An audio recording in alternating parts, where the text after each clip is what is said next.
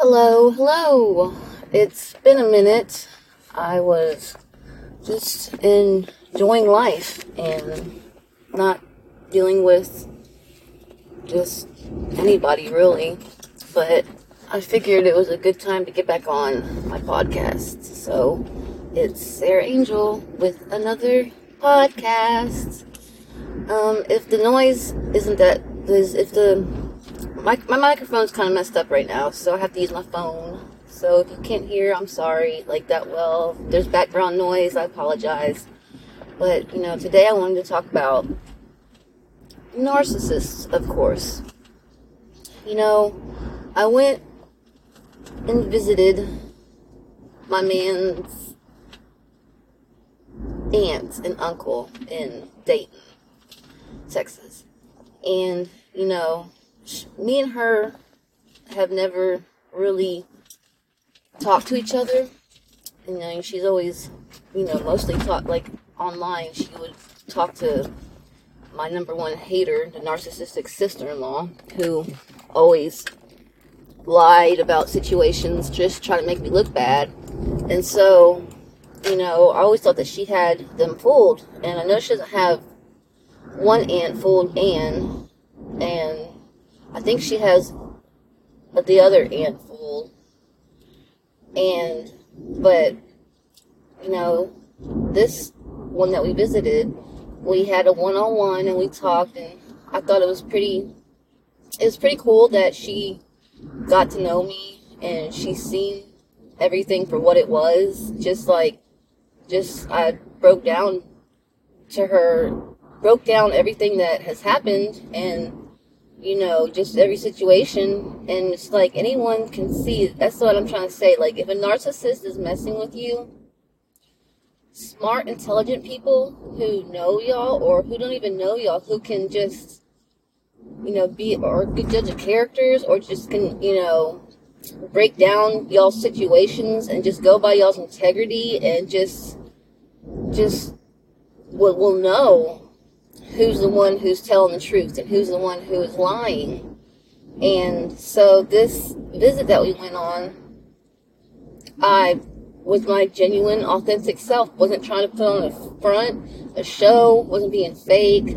I was just being authentic, just being myself, and that shined through and showed her that who's really the narcissist and who's the one really fucking with the other person. And, you know, when you have in laws who, especially sisters or, you know, sister in law or brother in law, whatever, who try to do everything they can do to try and make you look bad or try to involve you in every single just disagreement, you know, just try to put the blame on you, use you as a scapegoat. Like,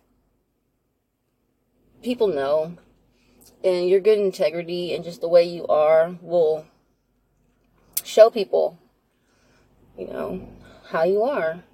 So just rely on your character and your morals and your beliefs and just who you are as a person to help show people the truth. And, you know, people that don't matter, you know, like my sister in law and her, my, well, my brother in law and his wife, I, I don't even call her my sister in law because she no sister in law of mine, all the hateful shit that she's done. Like, she wants to try and say that me and Nate have lost all so many people because of how we are. It's like, no, bitch. We chose to not have negativity in our life and to walk away from negativity, to not associate with negativity and who would have thought that it would be over half of people that were in our family who were wanting us to do bad or, you know, not want to see us to succeed or would be the ones to get jealous for positions that, you know, he acquired from hard work and dedication, not just handed to him like it was, you know, his brother. And, you know, he's still doing it. You know, there's been a little slip up because there's a misunderstanding, but we're getting it dealt with because that's what you know. There's no help to him, no help to them. You know, they want to see him fail, but he's not to fail because that's how much he loves the shop and how much he cares about his dad is he's not willing to let it fail like they are willing to see it fail just to make him look bad. That's how you know who good people are and who bad people. If you're willing to let your father's hard work just go down the drain in order to see someone that you always feel like you have to compete with, you know, fail instead of helping them to succeed to keep your dad's, you know, business afloat, that shows what type of person you are. And I, like I said, they have always been bad people because of the shit that they decisions that they've made, how they left everyone high and dry. I mean, and expect everyone to forget about it. No, accountability is held. You know, he's never gonna forget that. Mike doesn't play around with his money, so he's never gonna forget that.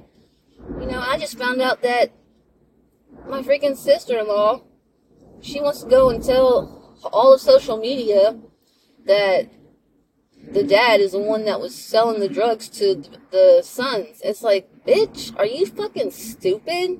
Are you really that retarded and vindictive that you're gonna put people's fucking so-called a business out there that you think is their business? But I mean, how could you talk so bad about your father-in-law and then talk to him on the phone and expect him to feel sorry for you? Yeah, I can't wait to talk to him and tell him that shit. That's some fucked up shit. I didn't know that she did all that. But that's what narcissists fucking do. When things aren't going in their favor, they will do and say whatever they have to to try and make themselves feel better or make people look bad. And that's what she's doing. And she's just digging her grave deeper and deeper when it comes to this family because people already see how she is. And it's no mistake, you know, she's a fucking narcissistic hater who has been fucking with me for 10 years now. And she's never succeeded. I've always ended up on top, and that pisses her off even more. So, think I've ranted along enough for today. Hope everyone had a wonderful Christmas, and I will talk to you next time, hopefully sooner than later. Leave love. Bye.